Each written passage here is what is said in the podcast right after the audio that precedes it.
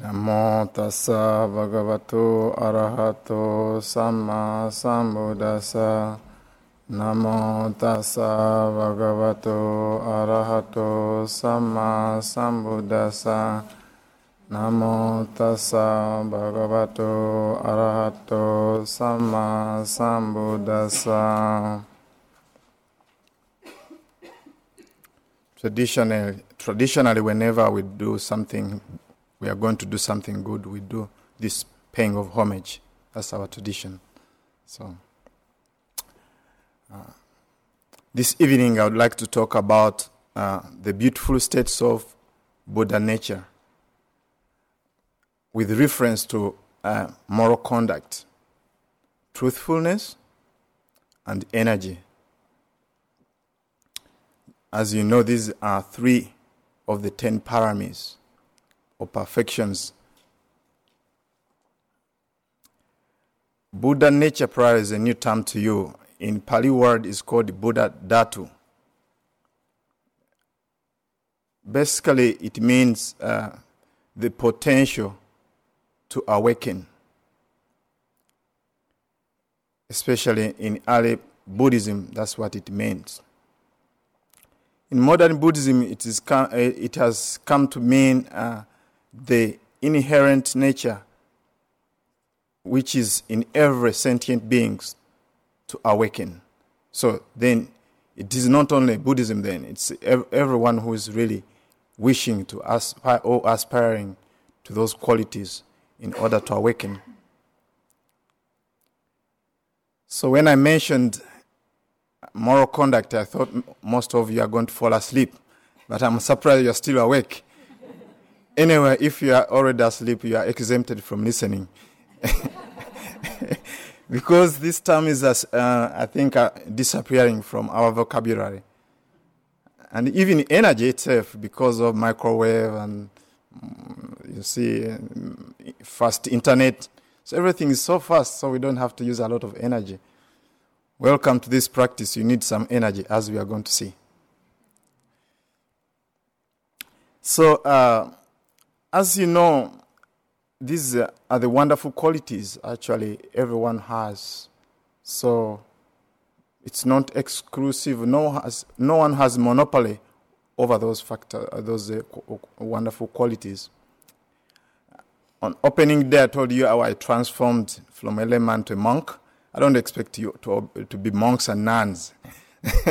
that is another level of transformation. But there's even deeper level you can actually transform, as Kamara said, from greed to non greed, hatred, non hatred, from uh, delusion to non delusion. So you don't have to bother to put on robes. So you just change here in the mind. How about that? so that's why I love about this teaching. So it took me a while also to be to become a monk. So I had to think a lot and try to transform this first. Not yet fully transformed. I'm trying. That's why I want to share something with you. So, uh, where is this Buddha nature? To a skeptical Western mind, you ask, where is it kept? Is it in the ears, in the head, or in a pocket, in a wallet? Where is this Buddha nature? I know some of you probably are starting asking, especially when it has the word Buddha before. I say, where is this? Actually, it's the potential. It's like when you see a tree, a young one, can you identify where the mangoes are? But we know there's a potential for this tree, mango tree, to bring fruits. So don't underestimate your potential to transform from suffering to happiness.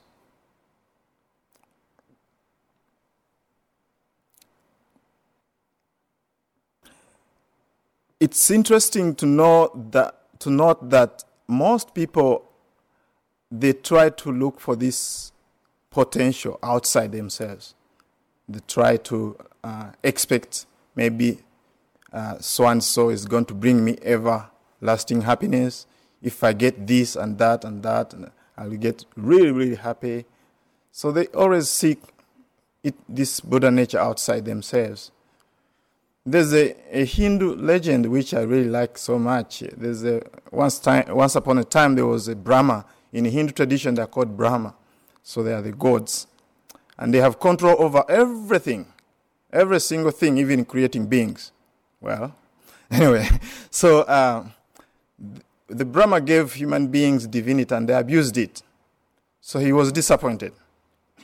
He was now he started wondering where to hide this Buddha nature or divinity, or in this case, is divinity. In Buddhism, we call it Buddha nature, but in this case, let's say divinity, or call it happiness, call it the kingdom of God within. So all whatever you want to call it, I don't know. You have different traditions, but this, you know there's that potential within us. So uh, he, saw, he sought advice from uh, lesser gods. Say, okay, they advise him, hide it in the earth. Human beings won't find it. They say, no, no, no, they will dig. they will get even bulldozers and get, they'll find it. and then so, no, no, no, no.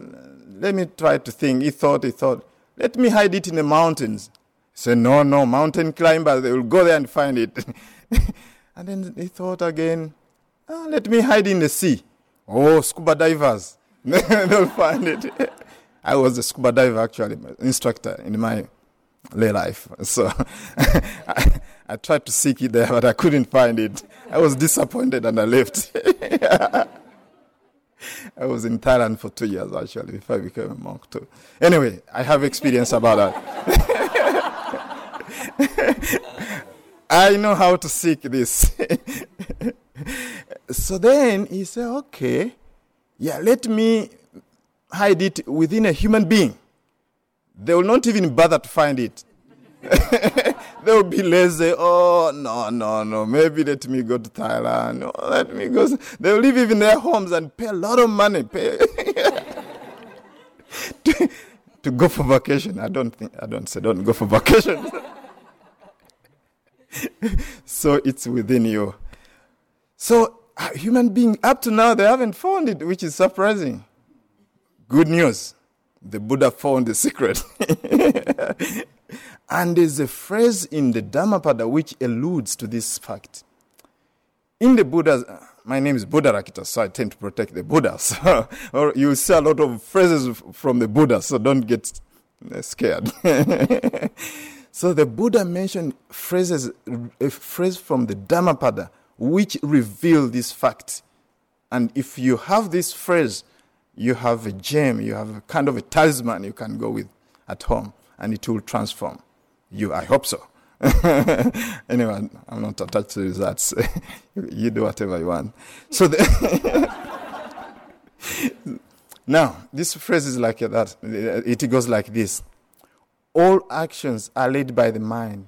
Mind's their master. Mind's their maker. Act or speak with impure state of mind and suffering will follow you. As a cartwheel follows the foot of the ox that pulls it. So, that's one phrase. The second phrase goes like this All actions are led by the mind.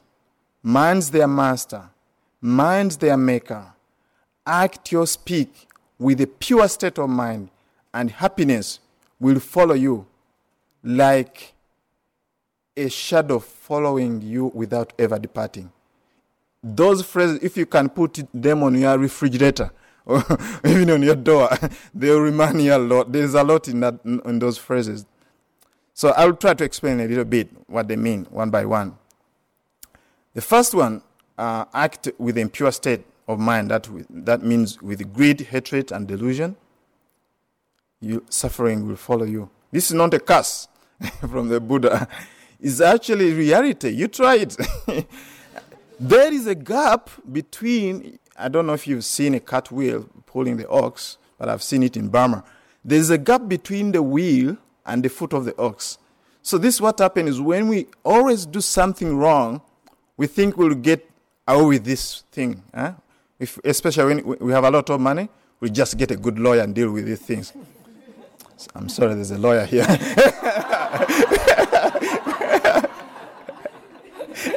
so for us, our job is to do wrong things, and the lawyer takes care of this problem. you see the gap we create? Okay. And also we think maybe I'll go to Uganda, maybe I'll go to Canada and get away with it. No. Suffering will follow you soon or later. That's where, in that phrase, that's what it means. And also there is a, a, a weight piece to that. You know, when a cat pulling merchandise, does it pull it with happiness? It's so heavy, you know? So when you do something wrong, it weighs upon you. Even when people are happy, you feel like you're carrying a luggage, you know? This is amazing. This is very, very deep and very profound imagery. Then the second phrase uh, say that if you act, you speak, you act or speak with a pure state of mind. That means you act with generosity, or uh, loving kindness, and, and uh, wisdom and understanding. So happiness will follow you as the shadow without ever departing. Now, honestly, I want you to raise your hand. Who is, has ever had a problem with carry, uh, carrying their shadows? really, I need the answers. Really, today, I've never get, got these answers. It's so light, you know. So when you do something good, you feel ease of mind, you know. So light, you know. Why not try that? And also, there is no gap between your shadow and you. Who has a gap in the shadow? You, I want to again raise your hand. no, there's no gap. So that shows how immediate happiness is when you perform good things. Welcome to morality. You see the value of uh, keeping moral principles? So, again, this is an invitation. You try, I've given you a menu, two things only, two things to choose from suffering or happiness. Maybe now you're trying to figure out how, uh, the menu of the kitchen here, how, how, whether you're going to have pizza or whatever. You're, maybe you're trying to figure out the menu of IMS, but I've told you the Dharma menu. It's called Dhammoja, the food of Dharma. That's the menu. It's easy to choose. Just choose any of those. I'll put it out for you there. So, those are the good news from the Buddha who found where happiness is our Buddha nature. Now, as we talk about these moral principles, most people they're saying, "Oh no, no, I don't want morality. What is this? Oh, it's really just a wastage of time. After all, I have a good mind. I can really figure out things by myself. I don't need to be told not kill or whatever. I can just, I just want to be a free thinker. I can figure out things myself, by myself. I'm telling you, uh, this uh, morality is actually the inner virtue which is inherent in each of us here. It's just not like a set of rules and rituals or this is Buddhist rituals. I don't want that. No, it's the inner virtue.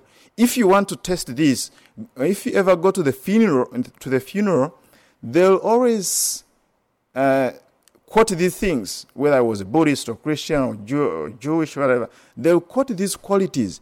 He has been good, he has been kind, he has been compassionate, and all these wonderful qualities. These are the inner virtues.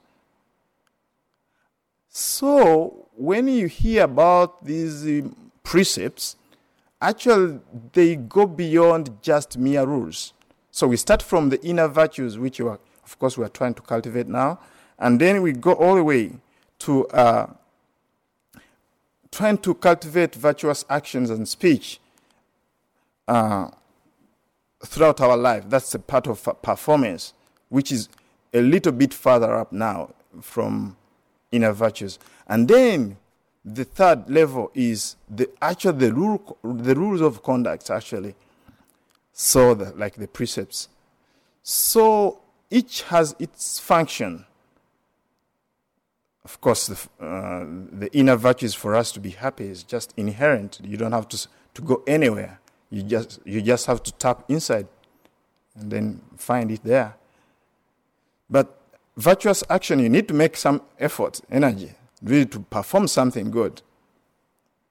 Maybe giving something to somebody, maybe uh, coming to meditate. That's a virtuous act. Rule of conduct is a, system, a systematic, a systematic uh, layout of how to bring out these inner virtues. So you can see it's not a set of rules. It's just something really to guide you to really go inside to bring out these inner virtues. It's like driving to New York and you, you get a map, you know.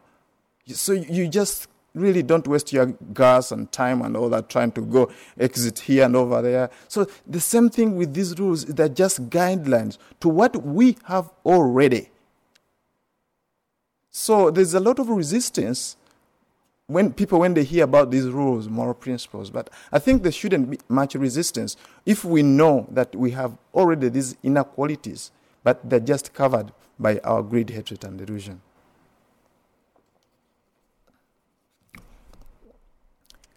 Some of the mental factors that can really help you to uh, practice uh, this morality and uh, they will enhance this practice is one of them is faith and confidence or conviction.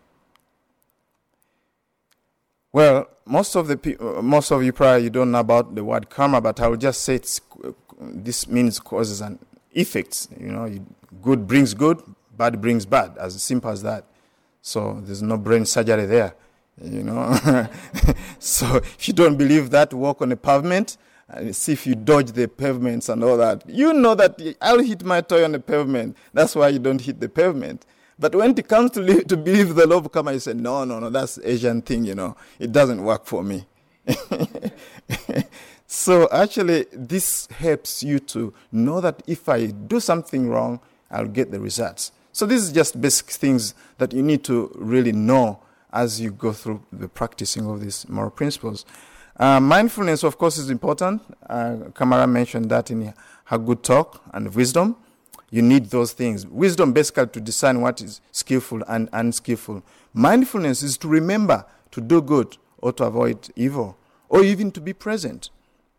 Patience, to avoid, uh, to be patient with uh, whatever mental state that arises, maybe ill will, uh, and there's a mosquito comes, then it comes, it bites. You, you say it's worth a slap. About you, you're about to slap, and then in patience, you grab your hand like this because you remember I cannot kill something. So you just grab like that's patience, and then you put it down. Wow, I've saved a life. So it's a joy to know that you have saved life. Then energy, you need it. I'll talk about energy, of course. And then more fear and more dread. These two factors they are the one which are going to help you so much when it comes to practice and perfecting this parami, this perfection of morality. Basically, uh, more fear is the uh, recoiling from doing bad thing, thinking that, oh, out of respect, basically. And more dread is actually uh, uh dreading to do something evil out of uh, uh, like uh, thinking that this is going to bring some kind of dire consequences. Like I can give you an analogy. If you have a rod, this one, you see this one? Okay, if this is dirty and this is hot, no, let's do like this. This is hot and this is dirty. so moral moral fear is like fearing to touch uh, uh, I think, uh, sorry, moral fear, it means like, uh, sorry, moral shame, it is like uh, dreading to touch something dirty because, you, oh yeah, not good. Wow, why did I touch this? So moral dread is touching the hot thing if, because you fear that it's going to, I mean, you dread that it's going to burn you, and then you go to the hospital maybe. So if you have those two qualities, you can practice morality without any problem. Because most of the time we don't have more shame and more fear. So we just do something, you know. Yeah, we don't know even the consequence of whatever will happen after doing this. So this is very, very important. In fact, the Buddha said that this is a, what is protecting the whole world. The whole world, if there's no more fear and more, uh, more shame and more fear, more dread, the whole world will crumble into chaos. Do you know some parts of the world which are chaotic? That's a good example. there is no more shame and more fear. There are so many places. This world can be a heaven, you know. Actually, heaven, according to Buddhism, is here, and hell is here. You can go to places around midnight, and then you'll see where hell lies. I don't want to say hell lies here. You know, There's, you know, you know that the, I cannot go to this street in the, in the middle of night. So you don't have you don't have to wait until you die to go to hell. And also heaven is here. Are we not in a heavenly place here? I feel in heaven here. Nobody's going to steal uh, my robes or something like that. anyway, that's all what I have. Anyway. but I think you are safe with your watches also. when I was a layman, uh, I was given a gift of an expensive watch. I never put on that watch in uh, in Thailand and India. The first time I put on that watch, I was in Singapore because most Singaporeans are very rich anyway, so they don't bother what, what watch I was putting on. Next, when I was in Uganda, they told me they would cut off my arm and take the watch. then, when I came to America, I went through South America, they told me if you go to Johannesburg, you'll die if you put on that watch. then I came to IMS. Actually, I felt so relieved that nobody will ever take it. really we are in heaven. So it's amazing. And what makes the difference between heaven and hell? What's that? Is it not what we are trying to do to transform ourselves so that we can become better be- beings? So I, I think this is wonderful. Now, how to develop this perfection of morality and truthfulness, because I'm going to talk about also truthfulness by basically undertaking the five precepts, uh, eight precepts, ten precepts, 227, 311 for nuns. Don't worry about that. you can even transform by five precepts. Forget about 227 precepts. Actually, uh, it's amazing. This precept, the five precepts, the Buddha actually adapted them from Indian society. Any society which wishes ha- uh, peace and happiness and all that should follow this moral princip- principles. So if you have resistance, all this Buddhist thing, I'm just actually so and so. Actually, it's any society which is really admiring sanity, sanity, you know, and uh, peace and happiness. Really, if it has these five precepts, there's no need even for United Nations. Yes. Because peace is already here. And if everybody is keeping this peace, there's no, there will be no prisons, no um, cops. I don't know what jobs they will get. Anyway, they can get other jobs. so there will be all these court, court, court, and all this, all this will be eliminated. anyway, try to keep five precepts. You'll see the difference in your life. I can tell you because I kept them before. So but even you look at the 227 precepts for monks, actually the Buddha didn't sit down and torture these monks. Yeah, keep a lot and get on with it. Actually, it's because no, monks were so many and they start actually breaking one rule after the other. So any rule they break, Buddha adds on them. That means that means that means monks broke 227 rules. I'm not breaking all. Nuns to 311. I'm not discouraging you to become nuns. anyway, the more rules you keep, the better. Because that's how you get happiness.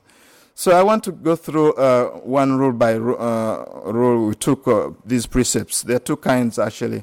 One is uh, two kinds of precepts. abstinence is like I undertake the training route, uh, uh, not to kill or something like that. But that, there's more to precepts than abstinence. Always they choose Buddhism, always about don't do this, don't do this. What can we do? What we want to do something. you know we are not it's amazing. You know we are doing beings. yeah, as always we are doing something. do this, do that and all that. So so when we take these precepts, uh, we abstain from killing. It's very important we respect life. Even the Buddha said that all human beings fear death. So the way to practice these precepts is to use yourself as an example. So you put yourself in the shoes of others. So I don't want death, then I won't steal. I don't want, I mean, uh, kill. I don't want this, then I won't do this. So that's really the rule of the thumb. that will guide you to keep the precepts. So if you want to hit somebody, remember, I don't want to be hit uh, hurt, and then you stop there and then. So, motivation for killing, of course, is sometimes uh, people kill because of status. Um, because of social status, they want to get a big fish, the biggest fish. I got a good one. So they're really proud. They even get proud that they kill something because of social status. status. That's killing out of greed. There's also killing out of hatred. Yeah, murdering, uh, murdering people. And. There's also killing out of uh, uh, uh delusion. That means conducting religious ceremonies and, I mean, sacrifices, and you kill many cows and all that. Wow. We have Buddha Mass. You know Buddha Mass? Buddha Mass for us is like Christmas. Nothing really, really die on that day. That's why I like it. so nothing is killed on that day, even no tree. so I like that day very much because I feel that all beings are celebrating Buddha Mass. anyway, you can take it from there and you celebrate your Christmas in a way you like. But I, am just sharing what we celebrate. I don't know what you celebrate. so it's wonderful to have this kind of day. Of course, the performance is to radiate loving kindness to all beings, compassion, and respect for all life. When you undertake the, uh, the training rule not to take things, or things which are not given, basically, this is uh, on a retreat, of course, uh, we don't expect people to take anything, especially here. For me, it's really heavenly realm here. So basically, nobody expects to take anything. But sometimes there's a subtle taking, you know. Sometimes we say you have to observe total silence or noble silence. And then you sneak in your friend's room and you talk something, you know. And that's really taking away their silence. They need it, you know. Outside the world is so busy and so uh, noisy. So this is a, a, a really wonderful gift you can give to yourself and others. So don't uh, snatch it from other people. so I think that's an, uh, one way of taking things which are not given. But I think you're pretty much fine here. So of course, uh, uh, the positive effect of the performance, what you have to do there is tr- uh, to be trustful, trustworthy, practice, practice generosity, and contentedness, contentedness of the few things you have. So there is also the practice of, uh, of abstaining from not indulging in sensual pleasures or even sexual misconduct. Even uh, you can even push it higher and behave like monks. Brahmacharya means uh, abstaining from all sensual activities, because when we really indulge in this kind of uh, activities, uh, sensual pleasures and all that, they really cause some kind of excitement. And that excitement is not happiness, actually. It's just some kind of uh, agitation and tension and all that, which when, uh, which when we satisfy this kind of sensual pleasures, it's just actually uh, a release of that tension in the first place. So if we don't create it in the first place, then we can meditate. We can be calm it's not we're just not torturing you, okay, don't look at this and that and all that. It's just we know that it's really the way to deepen your practice by uh, cutting off these kind of activities. Of course, the most guiding uh, motivation here always is greed and lust to indulge in this kind of stuff. And then the, the performance is always to be faithful, of course, to your, to your partners and the, in their life uh, that's one way you, you, you, can perform faithfulness. And here's sense con- restraint, of course. Uh, you, you try to perform sense restraint and then contentment with the few things you have. So, the best way to really practice this is to watch when it's time for food. Yes, especially the good food. You want to really look um, maybe how many uh, servings you're going to have, you know. So, then also when you're doing walking meditation, try to look here and there and look. Oh, maybe after the retreat we'll talk. We'll have a talk, you know. so watch out those times, especially walking meditation. You tend to really wander here, look over here and over there. In '99, I did a, a three-month retreat here. I really indulged myself in tea here. There's a lot of tea here. IMS has a wonderful tea, all the different assortment. So they would say, okay, it's time for walking. I'll just go there and look for the wonderful tea. I like tea. I don't know why I liked so much tea. but actually, there was even subtle. It was not only tea only. On these tea bags, I mean, box, there were some messages. And I would cut them out and I would go to my room and I read this message. Wow, this resonates with me. and actually, even after three months retreat, I cut out all those tea bags uh, messages and all that, and then I took with me. it's amazing. It's amazing what we have in the mind here. You want to watch out how many times you read the schedule. Even am, am I going to have interview with Buddharakkhita or not? It's just mental stimulation. We just want something to stimulate your mind. because you're used to seeing these TVs and all that and all these images, just you may want to start enjoying mental movies. but also that's another sensual desire. So you, you just have to not seeing, seeing, and seeing and all that. Okay, we go to false speech. I'll talk about truthfulness. So uh, this is uh, uh, abstaining from false speech, and uh, of course, uh, Probably this won't happen so much because you are really off the hook. You are, you are maintaining noble silence. you can't do much about that.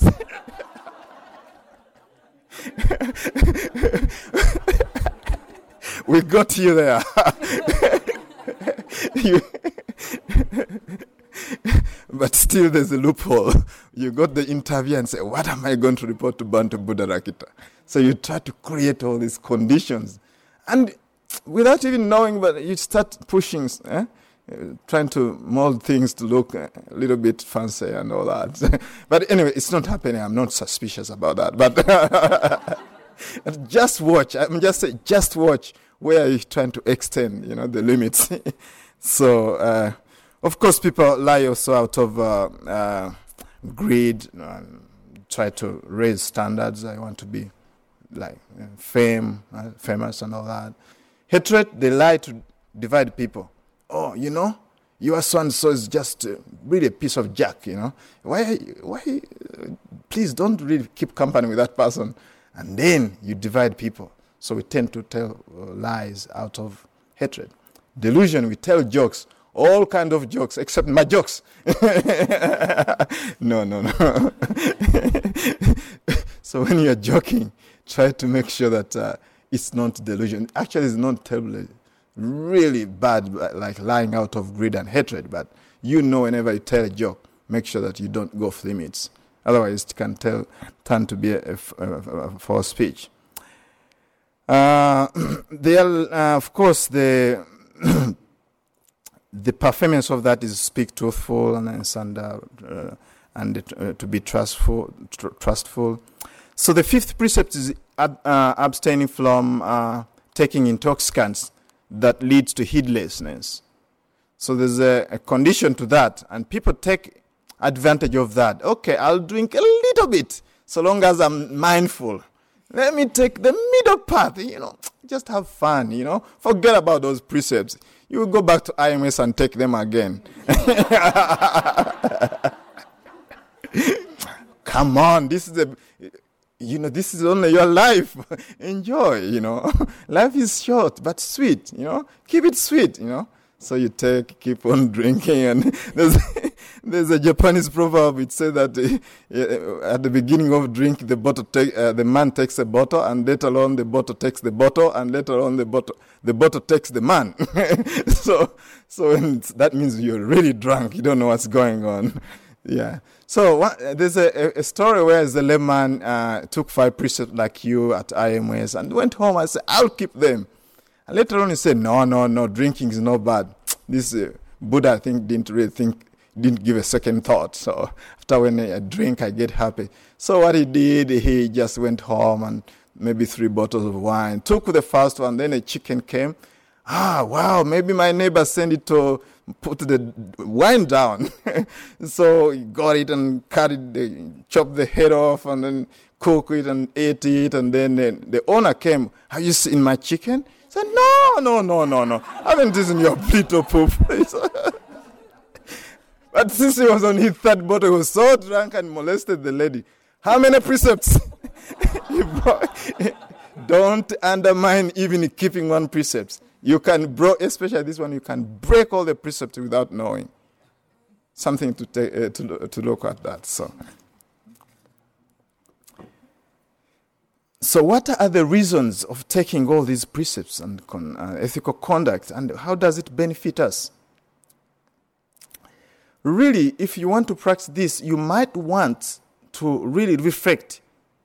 Even if you want to know the reason why you take precepts, these are wonderful reflections.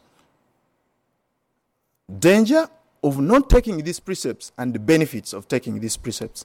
If you do that along, you reason along those lines, you, be, you have courage to, t- to keep these precepts.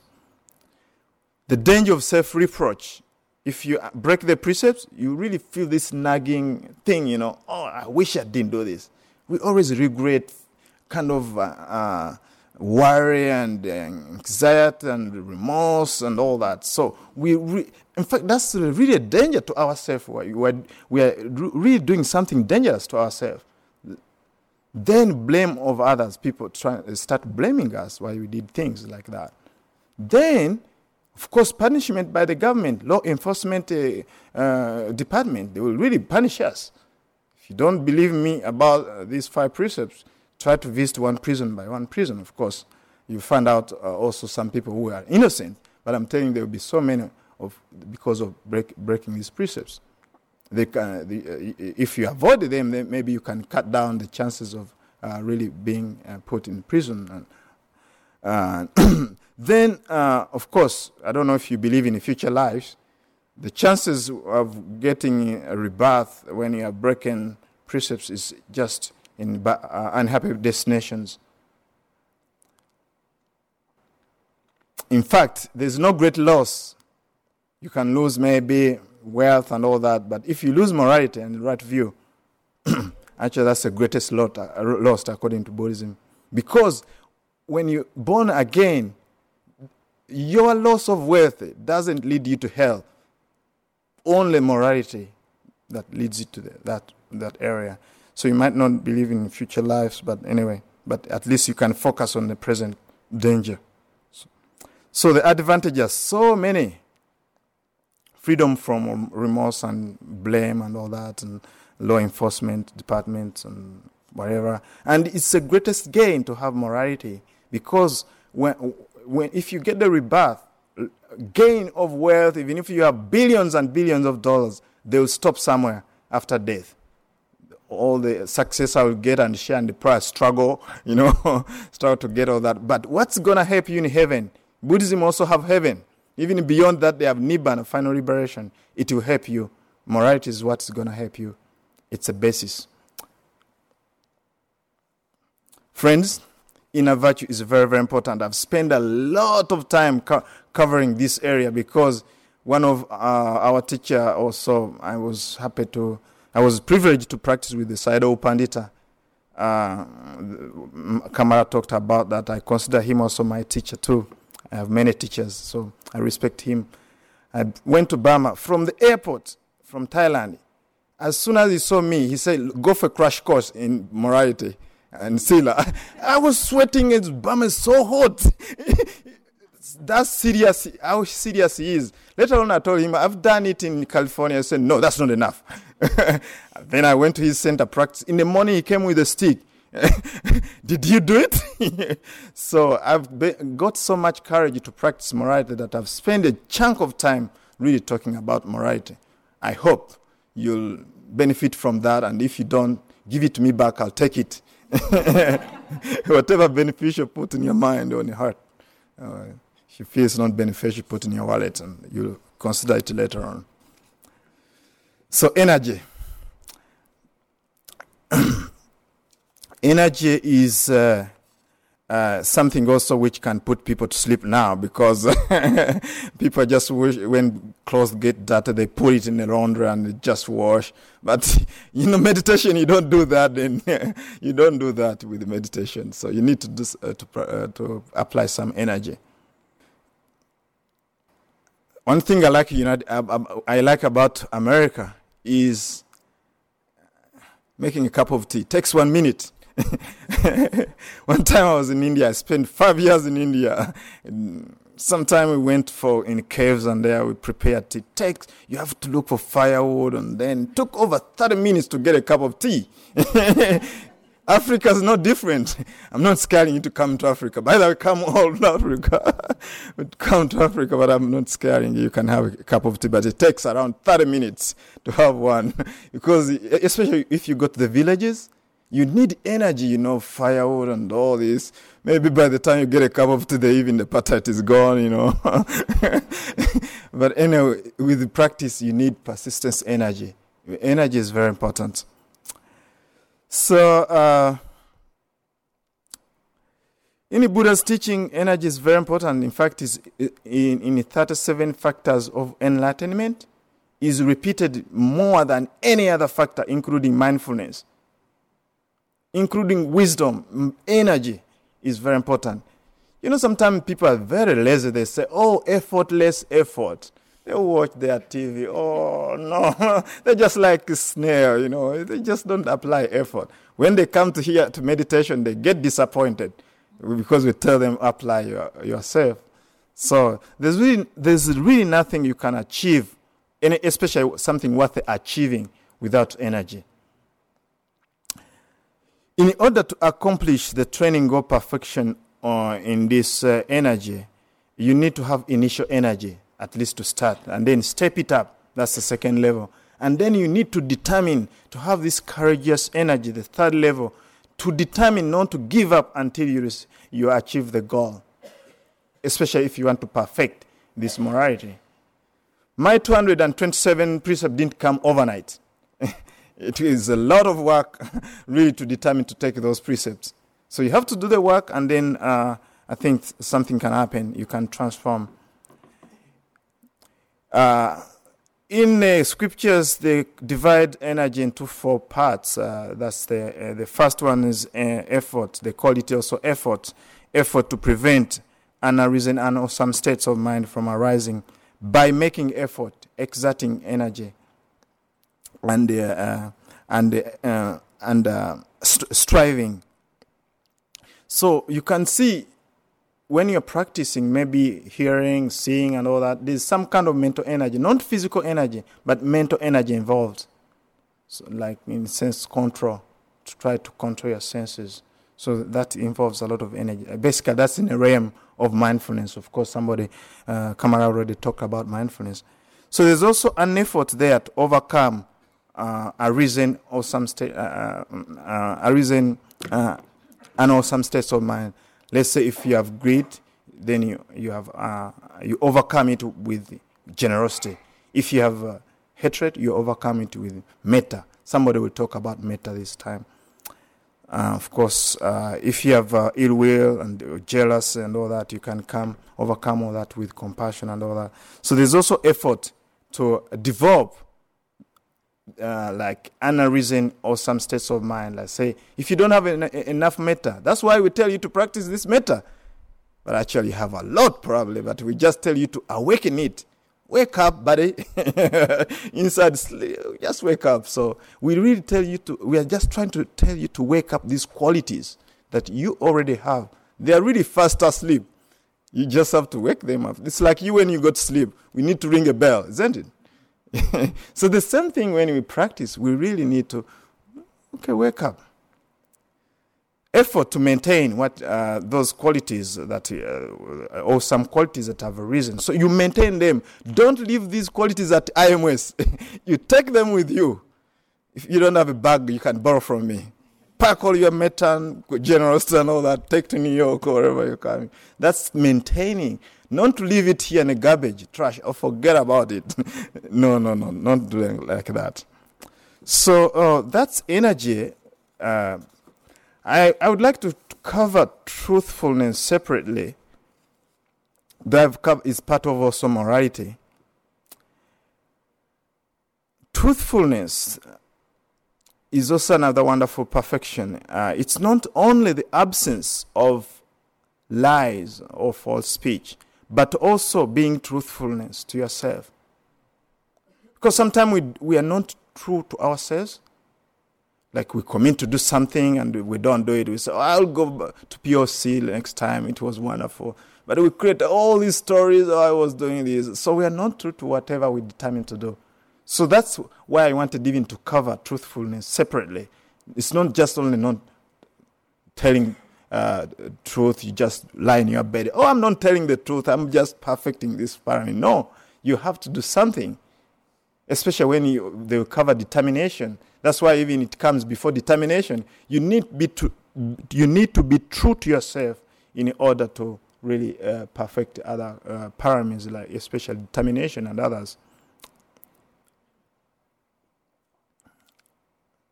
The Buddha said, uh, this uh, truthfulness in terms of uh, uh abstaining from uh, false speech. It's, it talked about uh, if a person is asked, Did you see this person or do you know this? You say, Okay, I see.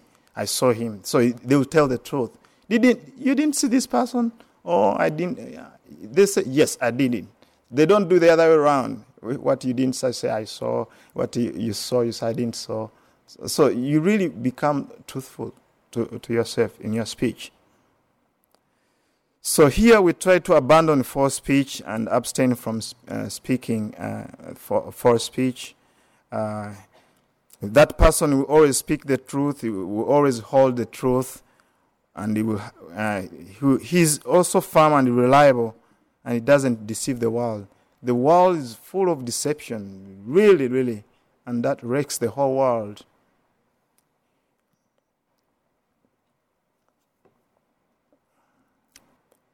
Again, to, how to practice this truthfulness is to take the precepts. If you take the precepts, really, most of the things will be clear. That's why it's the first one. You take the first precepts seriously, and it reflects on dangers of telling lies. Of course, there's danger of people won't be trusting you anymore. The Buddha gave advice to a seven year son called Rahula this is wonderful. He told him, Come sit here. He had, he had a jug of water, and it was a little bit of water. He said, Rahula, you see this little water? A person who tells a deliberate lie has this, this much left, this much spiritual power or spiritual faculties left in him or her. Then, oh, this young kid, you know, what can he do? okay, dad. then, Buddha called the, the, the jug of water again. He threw the water. Oh, little Rahula said, Why is pouring private water? Buddha said, You see, if you tell a deliberate lie, you are throwing all your spiritual faculties and spiritual power. And then again, Buddha hold it and say, up, upside, uh, he just put it upside down. Little Rahula maybe was getting confused what that is doing. so then the Buddha said, You see, somebody who tells lies, his spiritual faculties will be upside down, isometric, you know, like this. Then, again, the Buddha just put it upright like this. Come, come, come. You see? What's here? Empty. Empty, empty. The same Buddha say, you see, anybody who tells a deliberate lie, the spiritual faculty will be empty. He will be really devoid of these spiritual faculties. So, before you tell a lie, maybe you better remember that this lesson to little Rahula. There's a saying which I like. It's it's found in uh, I think it's a Russian one story. It said that before you speak something, roar your tongue seven times. Maybe you get tired before you speak. But the advantage, the, the advantage to this actually is that you get time to think. You create a buffer zone yeah, before you speak something. Because sometimes we speak just on autopilot. Bubble, we just bubble, you know, bubble, bubble, bubble like bubbler. like, blah, blah, blah, blah. That's actually part of the speech, but actually it's called samphappalapa, means use, useless speech. In Luganda, it's called oh, palapalanya. Palapalanya, blah, blah. And then in English, it's called blah, blah, blah, blah, isn't it? Palapalanya. In Pali, it's called uh, uh, samphappalapa. so, anyway, try to reflect on uh, uh, the really the benefits of really telling the truth. That's very very important. Regarding speaking, and actually overall, if I reflect now, when I looked at my training, when I was young, because I've just told you the, the story the Buddha told the little Rahula so let me tell you uh, the story about my mother. Uh, I don't know, maybe I was five years or six years in Uganda. My mother told me, if you have nothing to say, keep quiet. If you have nothing to do, sleep. Two things he gave me, but after now, I remember them very well. So after eating and all that, I would see kids around wandering here and here, and I wanted to join them. You know, we're just having fun. You know, and neighbor kids were just so happy after lunch. You know, but for me, for me, my mother said, "Come, come, come, sleep here." So for him, for her, because she gave me this advice, so she went to sleep. Poor me, for some reason, I couldn't sleep at during daytime. So I would, she would sleep and I don't know whether she snored, but she was in deep sleep. anyway, I just kept awake all the time. So I was there wondering and all that. And I'm telling you, one day after the other, like that, going on and on. I said, when is this going to end? Sometimes I say, okay, let me pretend as if I'm sleeping. I couldn't sleep. So my mother thought maybe I was asleep. But one time she woke up and said, oh, you're still awake? What are you doing? Sleep. I couldn't sleep. But the advantage of this is that I learned how to be with silence. To be with that silence, which people fear. Many people fear to be silent. In fact, I was staying here in America outside IMS, and a kid did something wrong and said, Go into your room, go, don't watch TV.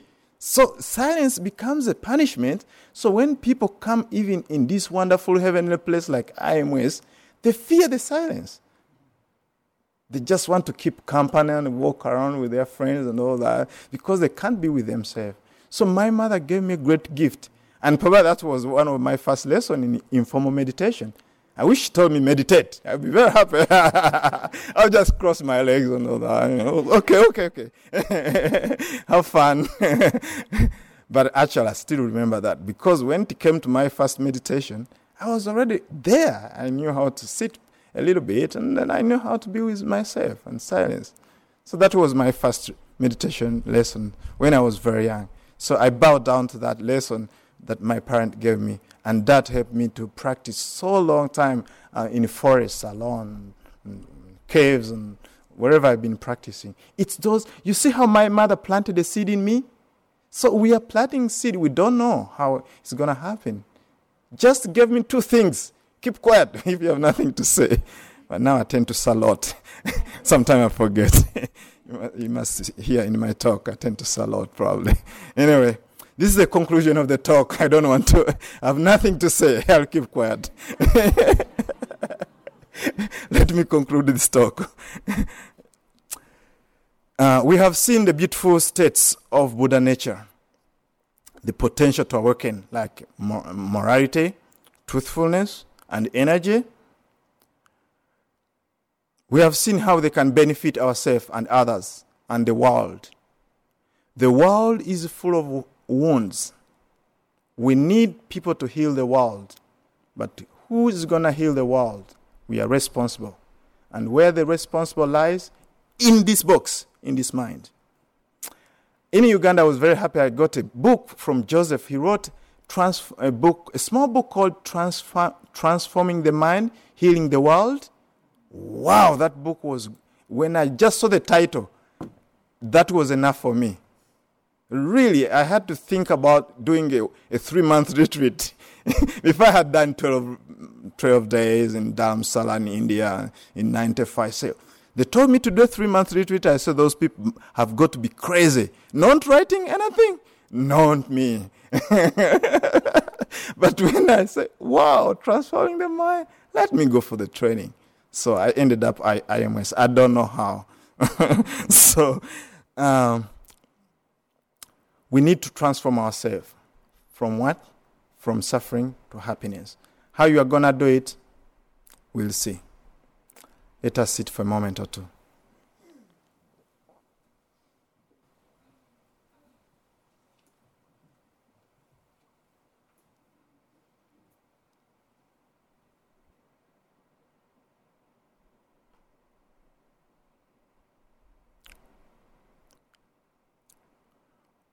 All actions are led by the mind. Mind's their master, mind's their maker. Act or speak with a pure state of mind, and suffering will follow you as a cartwheel falls the foot of the ox that pulls it.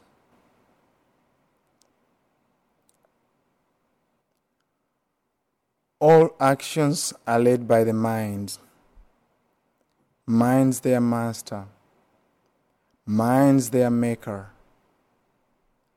Act or speak with a pure state of mind, and happiness will follow you. As a shadow follows you without ever departing. I offer this for your reflection.